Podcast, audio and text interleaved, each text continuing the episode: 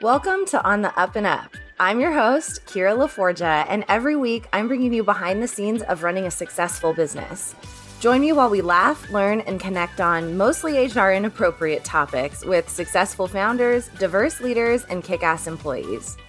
It's true, your HR lady may have fired your bestie or made you sign a love contract, but we also have all the hot gossip that will make you better at your job. Whether you're on your way up the corporate ladder, are a fellow HR villain, or are building a culture as a rising entrepreneur. If you're listening to this, then you have made the decision that you are ready to hire your first employee or it's in your immediate future.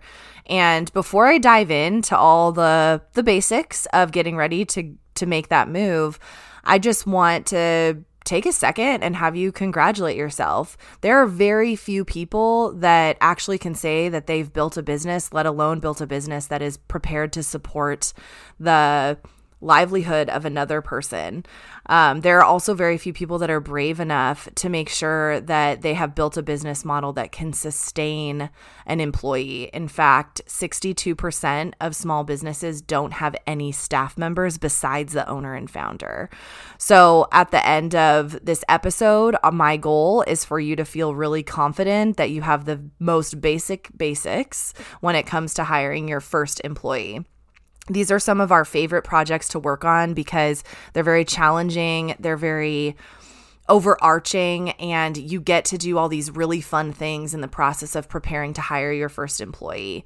And if you've hired in the past or you've managed in the past, especially if you have corporate experience or working with someone else, some of the things that you're going to go through in the process are going to feel really new and different and scary. And they might even surprise you how much is out there that you didn't know that you didn't know.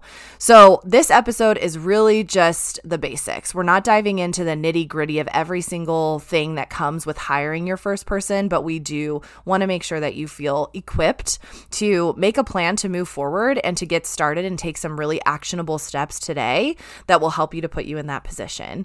So, if you haven't already listened to our previous episodes about defining a contractor or an employee, um, or even our free audio course that was produced by Scribd, you can actually access all of that for free. So we'll make sure that you know where to find that audio course at the end of this episode. We'll link it in our show notes as well. And it's just a quick 35 minute course that will allow you to kind of see things from a very bird's eye level view. So at that at that point, we do want to make sure, or to that point, I do want to make sure that everyone knows that this isn't an all inclusive, legal, every single compliance thing you'll ever need episode. This is kind of this is more entry level than that. So you might think when, oh, it's time to hire my first employee, this is going to be all about compliance. Actually, it's more about you than you think. Okay, so let's dive in. So, first, the very first thing that anyone is often going to encourage you to do, any person that is giving advice about this, is to create a job description. This is the biggest mistake that I see small business owners make when it comes to hiring their first employee you want to dive right into the job description and start thinking about what you want this person to do for you. That's not what a job description is. A job descri- a description is an overarching list of tasks and general roles and responsibilities that they're taking on within your company. It should not be an exhaustive list of tasks that they're doing on the day to day. That's for their training. So, what you do when you approach building a job description is actually going to be less about the little things that are coming up day to day and more about the end result of what each of those tasks represent. I.e., if you have somebody that you want to come in and produce and manage your podcast, then you're going to include that on your job description produce and manage podcast recordings and episodes. On your training, you may have a day where you're breaking down what each of those things mean, all the way down to um, making sure that there's a recording time on the calendar, managing guest information, if there is social media content, if there's an email blast that goes out, if there is, um, you know, all kinds of stuff. Um, if, if, I'm just listing off stuff we do.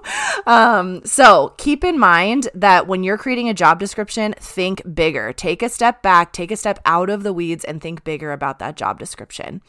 Now, there's plenty of ways that you can build out a job description, but we just recommend popping over to our set to scale shop and getting started with one of our templates. Um, there are plenty of roles that are listed there a lot of them are going to be really overarching for needs of our first employees for many of the businesses that we work with.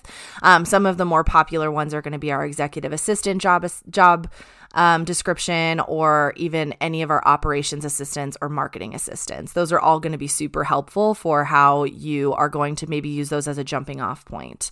Um, every single business is different, so those templates are made to be a starting off point, like I mentioned, so that you can take it and run with it. And it'll give you some ideas of some of the things that you might not even you might not even be thinking of when it comes to building out these job descriptions. Some things that you may not even be doing right now because there is no capacity and you have subconsciously moved those tasks out of the realm of possibility. So that job description is really fun to do, but one mistake that we see people doing is jumping right into the job description and then also what they're building is not actually a job description. So now that we've identified what a job description is, I'm going to talk a little bit about what a job post is. So, a job post actually is going to take that job description and it's going to make it into something that people are going to see publicly. So, this is not going to include even those, all, every single one of the tasks that are going to be in the job description. They often do, but we want to make it as general as possible. And there's a couple of reasons for this. Number one, when you are building out a job post, something that's going out to the world. The purpose of a job post is actually to attract people that are going to be able to fulfill that role in your company. It's going to outline the basics of the role, talk about what they need to be bringing into the role in order to be successful, and most importantly, talking about what it is to what it looks like to work for you. For your first employee, you got to lean into this hard. We're going to talk about your company culture. We're going to identify what it's like to be an employee in your company company. We're going to talk about your vision for the company, your mission, your values, all of that good stuff. In our set to scale shop, we also have a mission, vision, and values worksheet. Um, to be completely honest, it's literally just a place that you can go and write those down and have them in one place. And you can use that to help build out some really solid and really clear expectations of what it feels and looks like to work for you. The job post is not the same thing as a job description. That is the biggest mistake that I see people make when they are hiring for the first time. They're often starting out looking at a bunch of job posts online. Yes, companies like Indeed, LinkedIn, stuff like that, they probably call it a job description while you're going and posting it. But we know internally and we know through the HR and people operations lens that those are two very different things. They don't conflict with each other, they work with each other. So remember, do not Take a job description and act like it's your job post. And do not take your job post and expect your employee to sign it on their first day and act like it's the same thing. It is not the same thing. Um, now, I want to make a couple of quick notes here. First, for entry level roles, which is often going to be your first employee, unless it's very specifically somebody that is helping you to deliver on the deliverables of your company. For a creative business owner, this may be a designer, you know, a higher level designer, um, a copywriter. If you have a business that maybe in our business, it would be an HR consultant. Um, for other small businesses, it might be a manager or an operations manager, things like that. Those may not be your first employees. So I'm not going to dive too much into those higher level roles. We're going to talk more about entry level roles today. Keep in mind, there is a lot of training involved with entry level employees. So, when you are building out what your job post looks like, and I have seen people say that a job post is a sales page for the role, that is kind of true, but actually, we don't want people to buy. And if anything, we want people to scroll right past if it doesn't resonate with them specifically. So if you're thinking that you're having to go out there and sell this role to someone, then you are going to I you are going to be attracting the wrong people. Instead, I want you to really look inward and think about that job post as a way for you to chase away the people that you're not going to enjoy working with. For your first employee, you want someone that you can connect with, that you can trust, that you can collaborate with. That doesn't mean they may be on the same level as you with their experience or their understanding of the industry that you work in or anything like that unless it's specifically articulated in the post that that's what you need in regards to qualifications and things like that. So when you're hiring for that entry level person, try to change your mindset a little bit. Don't think I'm looking for another me because an entry level role is not another you. It's also not another anyone. It's their own it's the it's the first person that's ever done this. So if you're thinking about that in a way that is going to pull people into the main purpose of what you're doing for your company and what you're passionate about, what those mission, vision, and values are, then you're actually going to be creating a I guess you could call it a sales page that's going to attract only the right people that want to take on that role. And sometimes we are going to get applicants that are very desperate and just looking for a job. Right now in the job market, we are going to be competing for not people for applying for the role, but we're going to be competing for people to accept the role. So we want to be really, really, really, really clear about what it looks like to work for you. So by the time they show up to that interview, they are pumped and excited to work in this position. Now, what ends up happening is we obviously write kick ass job posts. So tons and tons of people will apply for these roles. We want to approach it from a bunch of different perspectives and a bunch of different areas of interest. We want to make sure that we really understand our clients on an individual level more so than any other position. That's why the advice that you're getting out there about hiring employees is not always relevant to hiring your first employee. So please keep that in mind and I can go on for the, forever about this, but I'm not going to because it's time to move on to our next thing. Um, when you are creating that interview process, we do suggest going by a three phase plan. That template is also available in our Set to Scale shop, but also really in depth in our Set to Scale membership. So if interviewing is not something that you know uh, much about, if it's something that you haven't had to follow compliance rules about, if you don't know which questions you're not allowed to ask, there are plenty of resources that you can pick from in our in our template shop so you can pick and choose what you need to supplement your experience and education. But what I do want to make sure that I'm mentioning is that our set to scale membership actually has a full module that will walk you through that um, that will walk you through that. So those resources are available that are out there for you, especially if you want to make sure that you're embodying your true self as a leader while you're looking for this first person. It's so important. And remember that in these roles, in these entry level roles, we're looking for people that have a kick ass attitude and have the potential to grow into talent. So there are ways for you to make sure that this is going to be um, a really great pick when it comes down to choosing which candidate you want. But in the purpose of this episode, just keep in mind that when you are writing out your job post, comparing that to your correlating job description, that you know that there may not be an endless list of skills and talents that they already have, but instead a an energy that is built towards working for those things, um, making sure that they're learning them, an openness to learning and an openness to adapting to this new thing that you're building. Um, so keep that in mind. Now, keep, also keep in mind that when they are coming into your company, it's your responsibility to make sure that they understand what their responsibilities are.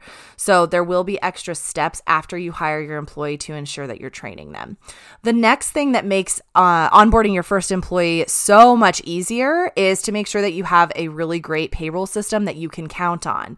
I'm not going to name names here, but if you're curious about it, I'm happy to tell you the ones that I don't like. However, the one that I love, and this is after being in this industry for 10 years and using six different systems um, and testing out this system over the past six months to make sure that I can advocate for it when it comes to my clients, team members, friends, everybody, um, and to use myself is Rippling. So the system Rippling is really cool. There's plenty of different options for it. There's different levels of support that you can get. Um, Rippling is a great way to make sure that you're meeting your compliance requirements on the payroll side, and there are different levels of support, um, as well as the coolest thing about it i think is that we can actually rep we can represent you and we can get you in with a salesperson that is actually nice um, and answers all of our emails and then we can advocate for your experience there. Um, we have never had that luck with other payroll companies. And again i'm not going to mention any names here but this isn't the type of system where you're going to get endless sales calls and blah blah blah blah blah. The cool thing about having a payroll system that works is that most of the advice that you're getting out there if you google i need to hire my first employee, there's going to be tons and tons of literature on all the payroll taxes and all of that stuff that you need to pay. You don't need to know any of that. Yes, it's good to make sure that you're budgeting it, which is something that you will want to make sure that you're considering prior to making the decision to hire your first employee, but your payroll system will handle most of that for you. And because of modern technology, some of the little things that we used to have to worry about as HR people, we no longer have to worry about anymore. So keep in mind that getting a good payroll system is really, really important to ensuring that you have you don't have to do as much of the legwork on the back end that you might have had to do in other cases or that the advice out there is telling you you have to do. Um, also, keep in mind that your payroll system is not your HR compliance team. HR compliance is more overarching than just payroll compliance. So keep in mind that those are two different discussions. However, Rippling does a great job at representing us and representing our employees to make sure that the payroll compliance is handled. Um, being able to have a plan on which to pay them and all of that good stuff is super, super important to establish prior to hiring. Um, so I do just want to make sure that you know that there are ways out there to make it a little bit easier for you. And it's not a huge investment. Oftentimes, it's less than $100 a month to make sure that you're meeting all of those qualifiers. Okay, so the next thing that often comes up when we're talking about hiring our first employee is protecting our intellectual property. So this is going to come in two different forms. I recommend always having an NDA. NDAs are eligible to be defended in every single state in the legal standpoint. Again, this is not legal advice, um, but an NDA is not a state by state issue. So, where you might end up hearing some discussion about non competes and how they differ from state to state, which we can totally talk more about that later. In this particular case, we don't even worry about our clients getting a non compete. Um, if their attorneys and their specific business requires something like that, then you can work that out with your attorney. But we have figured out um, the best option is to use an NDA template, one that you can rely on, one that you can count on if you're in a legal sh- legal membership already then this is a great thing to make sure that you have ready to go when you hire your first employee. And if you need a great one, we can recommend one for you. Um, also, if you're interested in hearing a little bit more about how we can build out policies that protect your intellectual property that don't require a non compete, I believe a lot of that starts with culture. And that is why our job post really has to represent our culture and make sure that we're finding the right people to fill those positions. Um, so, on that note, make sure that you have an NDA that's ready to go, and we will link our favorite one in the show notes as well. Um, and shoot me a message if learning how to do um, learning how to create company policies that will lend themselves to protecting your intellectual property is something you're interested in and i will definitely look into making sure that we can provide that for you um, one question we often get is do you help with employment contracts most of our clients, most of our friends in business, most small businesses are not going to require an employment contract for their first employee. These are going to be more for long term employment, if you have investment commitment, if you're doing shareholder agreements, things like that, which generally isn't your first employee. However, if you are in a situation where you need an employment contract, you're going to go with your attorney. Your attorney can help you to draft something that's fair for both sides. Think of it as more of a if you were going into partnership with somebody, what type of legal things would you want to have sorted out prior to making that commitment? Um, so we do get that question a lot. What I think people are really asking is do you have an employment agreement that we use? And the way that we have structured this in our business and the way that we recommend it for other businesses is to make sure that you have some semblance of a policy of policies or a system or a company handbook that is going to outline everything that you expect for that person to do outside of what's listed in their job job description.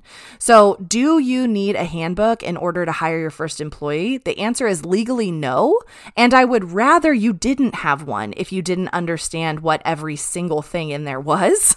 Um, there's oftentimes we will get on calls with people that want to make sure their handbook is really representative of what their company's doing and they're finding that they're held to a standard that they didn't know that they were held to and they're getting into hot water with employees that maybe aren't having the best of experiences. So keep in mind I'd rather you not commit to standards that you can't uphold. However, not having a handbook that is really reflective of your business and your policies and all of that is not going to be beneficial for you just to say that you have one. It's not actually going to benefit you at all. It's technically considered a contract in most states, which means that both sides, whoever's signing off on the handbook and the employer that is providing it, are committed to what's in it. So, legally, no, you don't need a handbook. HR wise, absolutely you should have one from the first employee on. If you don't have time or don't understand how to build one, that's when you need to make sure that you're reaching out and talking to a company like ours that can make sure that we're putting that in place for you. Um, your handbook has a couple of functions, but primarily it's going to house all of your compliance policies. So if you don't have a handbook and it's not in the cards for you for your first employee, make sure that you at least have a set of policies and there is awareness drawn to the state by state and local jurisdictions of the person that you are hiring. One way that we advise to do this is to use the offer letter to outline those expectations. So that is often the first thing that your first employee is going to sign is the offer letter accepting the position.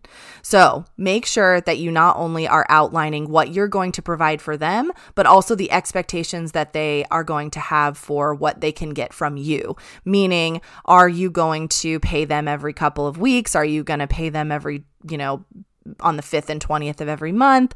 Are you going to require them to have certain certifications? Are you going to make sure that they know what their exact hours of work are? So basically any type of commitment that you're that you're making for each other needs to be listed somewhere. We recommend if you don't have a handbook or an onboarding process that at least your offer letter explains all of that then you need to make sure that you have an onboarding process. So, the very, very bare minimum is making sure that you have your offer letter signed, that you have time set aside to go over any policies that you have created for them, that they understand when and how they are getting paid, and that you are meeting all of your state and national compliance restrictions. Some of these things have to do with your the I9 forms or the W2s that you have to send out at the end of the year. This is a responsibility that you're taking on and your payroll system will help you with some of those things. They'll actually guide you through some of it.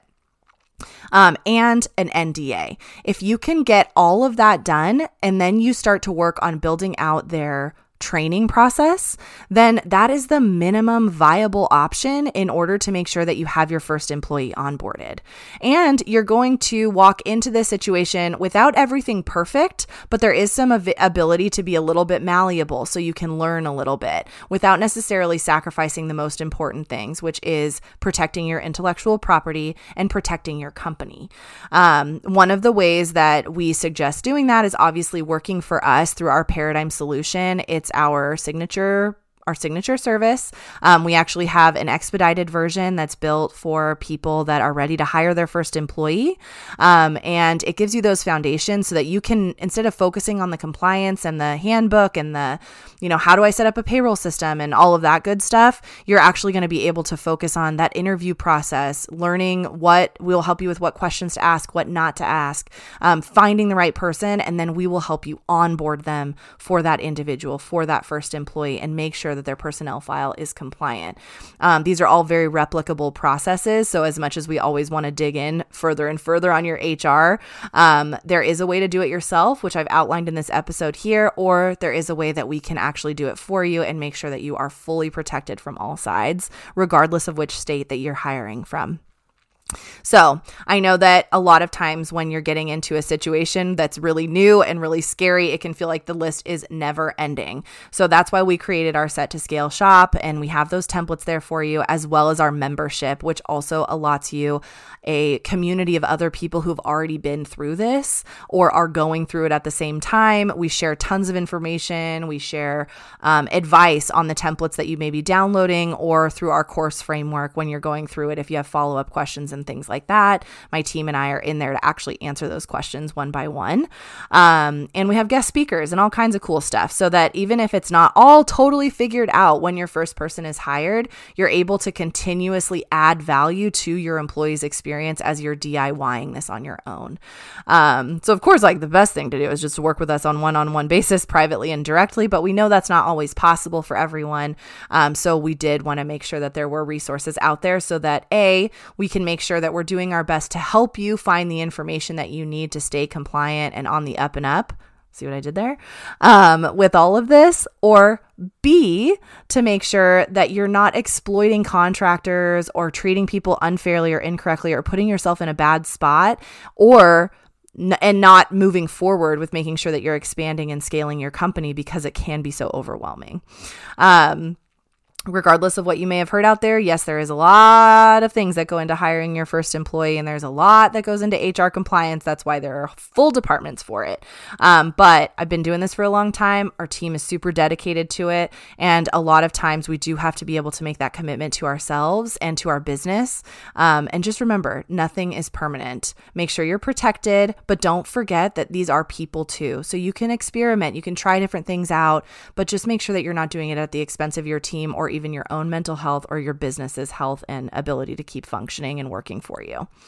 That's all we got for today. I am so happy with myself that I kept it short and sweet because I know how overwhelming this topic can be. Um, so please keep in mind, these are all very surface level things, but I am always happy to chat in the DMs and see if there's a way that we can help you get what you need in order to make sure that you can scale your business sustainably and putting your people first and your people include yourself. So, um, have a great rest of your week, and we'll see you back here next Wednesday. If you're listening to this, you've stuck with me for this entire episode, and for that, I say thank you. I hope you found as much value in this week's topic as I do.